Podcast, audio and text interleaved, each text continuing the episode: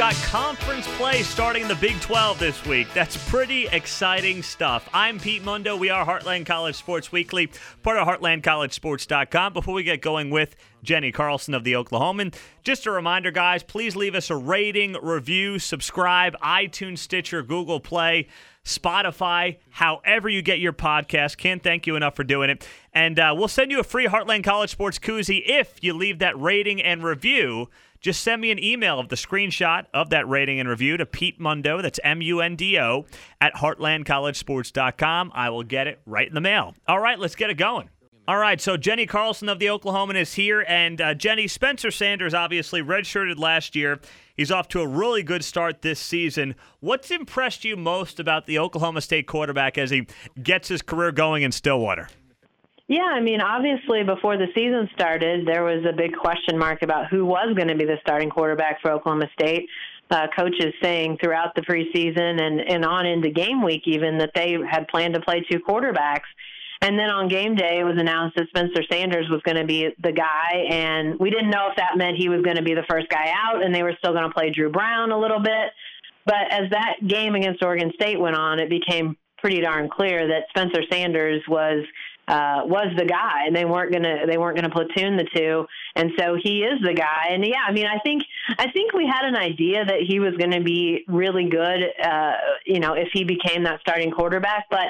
I think he's I think he's a more accurate thrower than I anticipated him being, even though he was you know, Gatorade Player of the Year in the state of Texas and five star recruit and all the accolades that, you know, big time quarterbacks uh, have. He is that. But I think he's been more accurate than I thought he would be. And while I thought he would um, be a bit of a scrambler runner, he's actually been more physical in the run game even than I expected him to be. Um, he is, he's, he's, he's a quick guy, but we've seen him take some contact where I thought he might be maybe more in the, not maybe as fast as a Kyler Murray, but maybe more in the um, you know illusion or elusiveness uh, of the run game. He's been uh, not only able to uh, show off some some nice speed, but he's also been fairly physical. So um, that'll be interesting to see how that goes as the season goes on because I don't think the coaches want him in harm's way a bunch, but they also feel like that's such a dynamic part of his game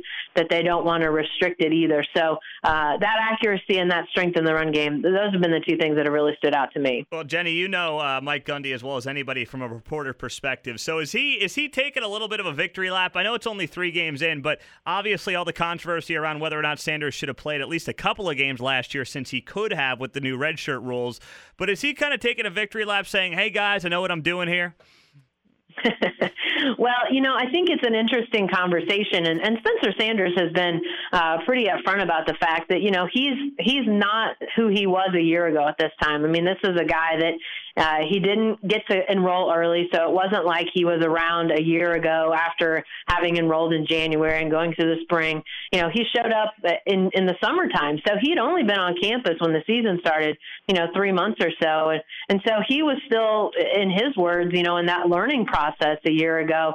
I think he could have potentially been a guy that they could have used in some spot duty last year because I think he would have maybe been a little bit of a different look, especially you know, with the speed, uh, Oklahoma State using Taylor Cornelius's feet, but more in a power sort of running situation. He wasn't nearly as fast as Spencer Sanders is. But, you know, Oklahoma State had an offensive line a year ago that was really still evolving. And, I, you know, I think that there may have been some risk in throwing Spencer Sanders into the fire, even um, in, in a limited role. You know, if that offensive line has some struggles and he takes some hits or maybe doesn't have the success that, you know, he's looking to have, does that hurt your you know, your confidence? Does that hurt you mentally? And then, you know, could you potentially get hurt physically? Spencer Sanders, a guy that suffered an ACL injury as a junior in high school, and while that's several years past now, you know, you just you want to you want to take as much care as you can in those situations. So if you look at Oklahoma State a year ago, um, you know, and a lot of people are are still clamoring for, well, where was Spencer Sanders a year ago? But frankly, in the games Oklahoma State lost, very rarely could you point to quarterback play as their biggest problem. Uh, they had issues last year but oftentimes it wasn't the quarterback that was was the biggest problem for them. Hey guys, it's Pete Mundo, and as we get going with conference play here in the Big 12, we're going to be placing all our bets with mybookie.ag, and I hope you will as well. I wouldn't be telling you guys to bet with them if they weren't the absolute best. They've got the latest lines for the Big 12, and you can even continue to bet as the game goes on with in game live betting. That's pretty cool. I'm going to be trying it this season. So if you join my bookie now, you'll double your first deposit with the promo code BIG12. That's big one two to activate the offer at mybookie.ag. You can't beat it. They'll double that first deposit with a minimum deposit of $45, maximum deposit of $1,000. And you can try that parlay. I always give it a shot. Got to be honest, doesn't end up too well but it's fun. And that's what this is about. So check it out. MyBookie.ag, promo code BIG12. That's big one too. For a 100% sign up bonus. MyBookie.ag. You play, you win, you get paid. Jenni Carlson of the Oklahoman is joining us here on the show. I'm Pete Mundo. Uh, Jenni, you know, one thing I do want to touch on, you wrote a really good piece about the passing of T. Boone Pickens last week and what he meant for his alma mater. Uh, for for Big 12 fans that are not necessarily following Oklahoma State on a day to day or week to week basis, they might have caused some of the drama on the outside, you know, Gundy and, and mm-hmm. Holder mm-hmm. and Pickens bumping heads. But but what is the legacy outside of the stadium name? What what is the legacy of T. Boone and Oklahoma State football? Well, it's huge. I mean, uh, uh, early 2000s, he gives he's given some major gifts prior to uh, his really big gift for Oklahoma State football, but that 165 million dollars was transformational. And yes, it's a lot of brick and mortar um, that that money went to, but as much as anything, you know, it was a it was a um, psyche shift that he helped to really get kicking. Um, you know, it was Oklahoma State having what you know a, a lot of other programs uh, at the high end had, but a lot of other programs were wanting. I mean, they they essentially uh, you know went from having a, a, a stadium that a lot of their even their most faithful fans were very uh, they were they were ashamed of. I mean, they were very proud to be Cowboys and very proud to be OSU people, but it was a stadium that they were not very proud of, and and suddenly it became uh, a, a stadium with not only the the the inside, but you know what the teams had, what the team had available to them, what the coaches had available to them, became you know top end sort of high high level uh, accommodations.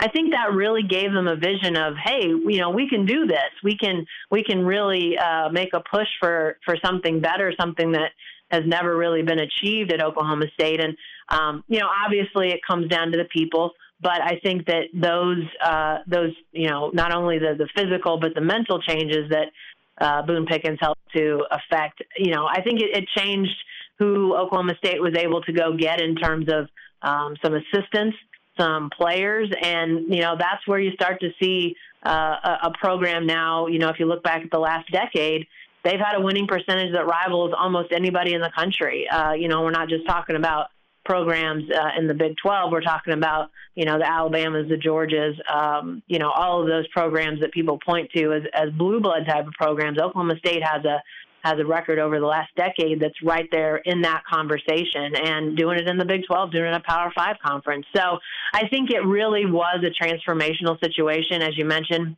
There were times when a lot of Oklahoma State people you know, kind of gave a cringe at, at, some of the stuff that Boone Pickens said, or or, or some of the ways that they uh, felt like he was affecting things, but they wouldn't be where they are today as a program, as a athletic department, as a university, had he not given those huge donations to uh, really uh, transform them in in so many ways. So uh, while there was some bad, and I don't think that anybody, even the most ardent Oklahoma State fan, you know, they would they would admit that there was bad um, involved with uh, uh, involved with that. But it, it, the good and the positive impacts that it's had overall far outweigh um, anything that uh, that was a negative to uh, Boone Pickens' big involvement in that athletic department. Jenni, uh, this is, I don't think there's a right answer, and uh, it's probably like a chicken or the egg type thing. I mean, it, does T Boone get more credit? Does Gundy get the credit? I'm sure these guys would each have different answers, but I mean, how, how, how does anyone quantify this?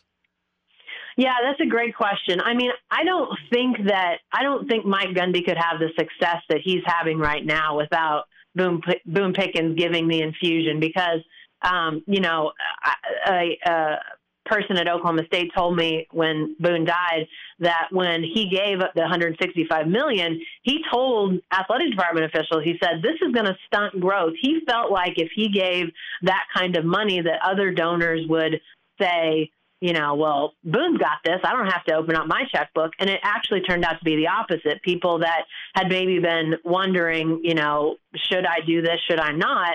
Have stepped up, and people like Sherman Smith, the guy whose name is now on the indoor practice facility for football, the Greenwood family, which is on a, an amazing tennis center that they have at Oklahoma State, and on and on down the list. People that were there, were, were, were huge Oklahoma State fans, but they hadn't maybe given those kind of gifts, were inspired instead. So, you know, I think that you have to have, uh, have to have that. But clearly, you know, Mike Gundy has been a huge uh, innovator in his own right. I mean, things that they've done and, and uh, ways that they've gone about doing things. You, you can't, you can't uh, you can't discredit that. You can't dismiss that. Um, but I do think that it's a different it's a different landscape that he's trying to compete in. If Boone Pickens isn't you know giving that first major gift and then continuing to give to the university, um, I think it's a much bigger uphill climb for Mike Gundy and that program without without those dollars uh, given to to their efforts and what they continue to do to this day. Jenni Carlson of the Oklahoman is joining us. All right, Jenni. you know, um, obviously covering the Sooners as well. The defense has mm-hmm. kind of been something that people are keeping a close eye on there with Alex Grinch. I, it, it, hasn't been a great non-conference slate with with Houston and UCLA, of course, the top two teams they played, but both are kind of works in progress. What have you seen from this defense in the early going that that should uh, please some Sooner fans heading into Big 12 play?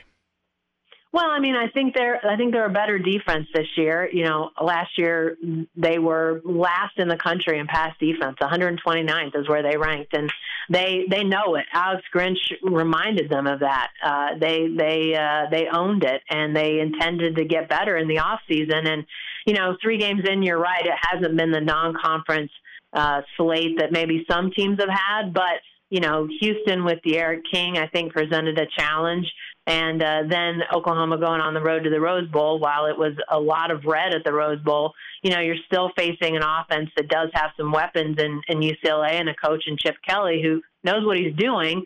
Um, so I think that there it wasn't it wasn't a you know complete uh, sort of non-factor non-conference slate for Oklahoma. Maybe not as good as it could have been. Um, if you you know look at what Houston and UCLA have been at different times over the last few years. If they're at a higher level, those tests are even bigger. But I think we have seen improvement. I think you uh, see that you know they they are getting better play from their cornerbacks. You don't see as many wide receivers running open in the secondary. I think they're getting better play out of their linebackers, which has been a huge uh, area of concern over the last couple of years. Um, they've really had guys at linebacker that, you know, either because of um, the way they've been coached or the scheme or, or maybe a combination of all of it, um, have been very reactionary. Um, and that really has, has hampered them. They haven't had difference makers at linebacker. And now you see a lot of the very same guys who were not difference makers before have become difference makers. So you, you can get a sense that that is something that's changed under Alex Grinch and that the way that they're approaching things and the way they're being asked to play allows them to be uh, more disruptive than they have been in past seasons. So that's been really, really positive. The, the, the safety position is an area of concern that they're going to have to get shored up. I think that's where you see the biggest um, the biggest area that they're thinnest at. They aren't maybe getting the production or the results that they would want from that position. Uh, Tre Norwood got hurt in the preseason, and that meant they weren't going to be as um, they weren't going to be as talented or as deep there, and that I, I don't know if he makes all the difference his loss at that at that position, but I definitely think that's hurt them. Uh, a veteran guy, talented guy, getting hurt before the year starts. So they're going to have to figure out some ways as they move forward in a conference where offenses are not afraid to, to flood downfield with five or more uh, potential pass catchers. They're going to have to figure out a way to get those safeties some help, whether that means more pressure on the quarterback or, uh, you know, j- just some different things. I'm sure that that's something they're going to give a hard look at as they're having an off week this this uh, week. But to me, the safety position is the biggest question mark right now. What kind of production can they get out of the guys they have, and how can they help them so they're not as uh, you know as they're not as exposed um, as they maybe could be, uh, you know, by some teams down the road. We'll have to see how that one goes. Last thing for you, Jenni. Big 12 in general. I think it's uh, surprised a lot of people. You know, KU's getting a win at Boston College, K State at Mississippi State, TCU at Purdue. Uh, this conference might be deeper than a lot of people thought it would be. What are your early impressions of, of how the conference has stacked up through three weeks? Yeah, it's been kind of up and down. You know, the first, after two weeks, it, it seemed like the the Big Twelve was really looking for a marquee win, and that you didn't know if they were going to get it after Texas loses to LSU. But uh, you know, I I kind of thought maybe the the the last best hope for the conference might be uh, Iowa State beating Iowa, which they didn't. But then we saw some teams that weren't necessarily expected to win go and get wins, as you mentioned, um, you know, and and road wins too, which I think adds to adds to some of that. That you know you've got some teams at the top that maybe maybe they aren't where we thought they were in terms of you know really going to jump up and try to be in contention for for a playoff spot but maybe we we've got a conference that's a little deeper than it has been in the last few years because you know we've kind of seen uh, Oklahoma. In a lot of years, it's Oklahoma State with them, and, and occasionally Texas also, um, sort of being the teams that are most likely in the mix in those last couple of weeks of the season for, um, you know, a spot in the Big 12 championship game. But yeah, you're right. It, you you could have a conference that has more upset probability than we we initially thought. You might see a team that, you know, before the season, if you'd said, you know, what are the trap games for, you know, the top three teams or top four teams in the preseason, uh, rankings, you might not have picked these uh, games as trap games, but the teams that um, are out there, sort of maybe in that second tier of teams in the Big 12, look like they may be better than anticipated. So it's going to be when you're talking about some teams that, you know, whether it's K State, uh, Kansas, uh, Texas Tech, you know, teams with new coaches. West Virginia doesn't look like they're uh, maybe in the conversation for you know being in that mid level of, of teams. They really look to be struggling right now. Be interesting to see what happens when they play Kansas here coming up. Uh, you know, can can one of those teams sort of say, hey, maybe we're we're the team that you want to worry about that's that's the spoiler down towards the bottom of the conference, or you know, we'll have to see. But I think I think most of the teams in the league have shown something through the first few weeks and it's going to be really interesting now that we are starting to pick up steam. Oklahoma State obviously going to Texas this week, then uh, Tech coming to Oklahoma the week after, K State being at Oklahoma State. You're going to start seeing some of these teams that are, you know, vying for those top spots starting to play each other. So I think we're going to start to get some even more definition as this thing gets going. But uh, yeah, it's been an interesting non-conference. Uh, there for a while, I was a little bit worried, but uh, this last weekend kind of restored my hope in the Big 12 and, and, what we might see this this year out of this conference. That was a great week three, no doubt about it. And uh, speaking of the word great, she does great work for the Oklahoman, and she is Jenni Carlson, kind enough to join us here on the show for a few minutes. Jenni, thank you so much for your time. Enjoy the games this week, and we'll talk to you soon. You got it. Thanks. Great insight there. Thanks to Jenni Carlson of the Oklahoman for joining us here on Heartland College Sports Weekly, part of HeartlandCollegeSports.com. I'm Pete Mundo. Thanks so much, guys. Leave us that rating and review. Always appreciate it. We'll send you a free koozie in the mail. If you do that, just send me an email, the rating and review to Pete Mundo, that's M U N D O, at HeartlandCollegeSports.com, and we'll talk to you soon. Thanks so much, guys. Take care.